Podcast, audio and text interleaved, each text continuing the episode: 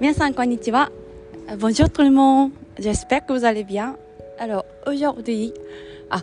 フランス語喋ろうとしてしまった。あのー、何だったっけ、えー、皆さんこんにちは。さきです、えー、このラジオでは、えー、私さきがえーフランス生活やビジネス読書で学んだことを配信しています、えー、平日、えー、日本時間は朝の6時。フランス時間は夜の11時に配信しています、えー、皆さん元気でしょうか？はい。間違えた。いつもねこのあのフランス語と日本語を混ぜるとあのその後頭が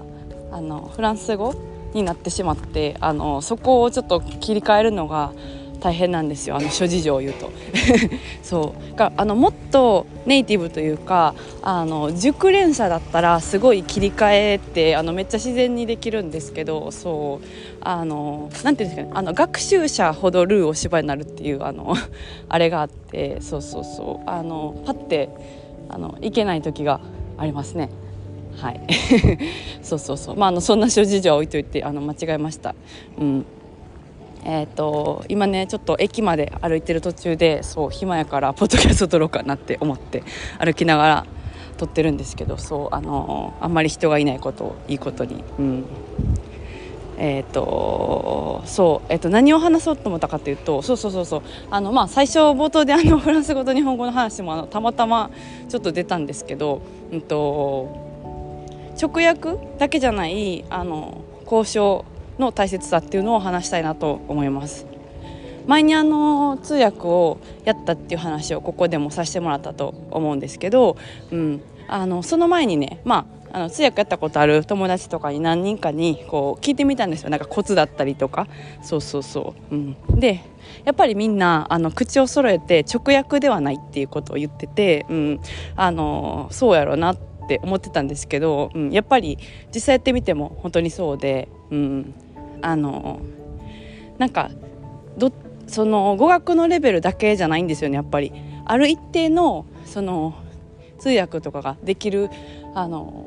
一定のレベルは必要なんですけどそこからこう上に上になってくるとっていうかとあの人と人とのこう気持ちを見て交渉がうまくいくようにあの会話をこうやり取りするっていうのが、うん、あの一番の目的だからやっぱりなんかなんでしょう。最近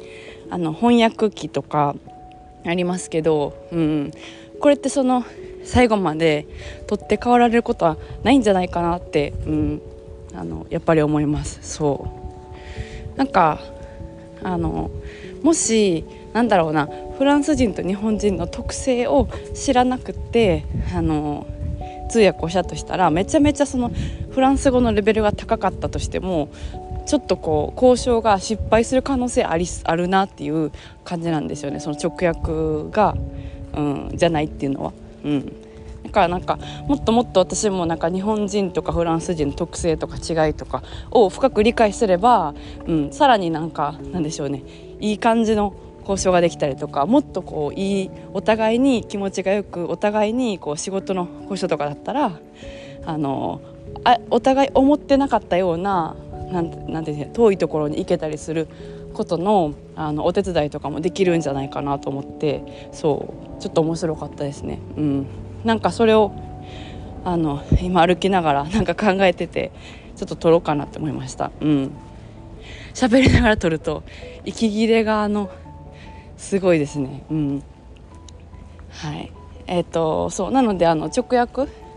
をえっ、ー、としないっていう話をしました。これなんかその通訳の話じゃな話だけじゃなくて何でもそうだと思うんですよね。なんかうん思ったことをその直接言うとかだけがあの大事なんじゃないと人と人とであの別に国籍とか言語とか一緒でも言いたいことを言わないという意味じゃなくてあの自分の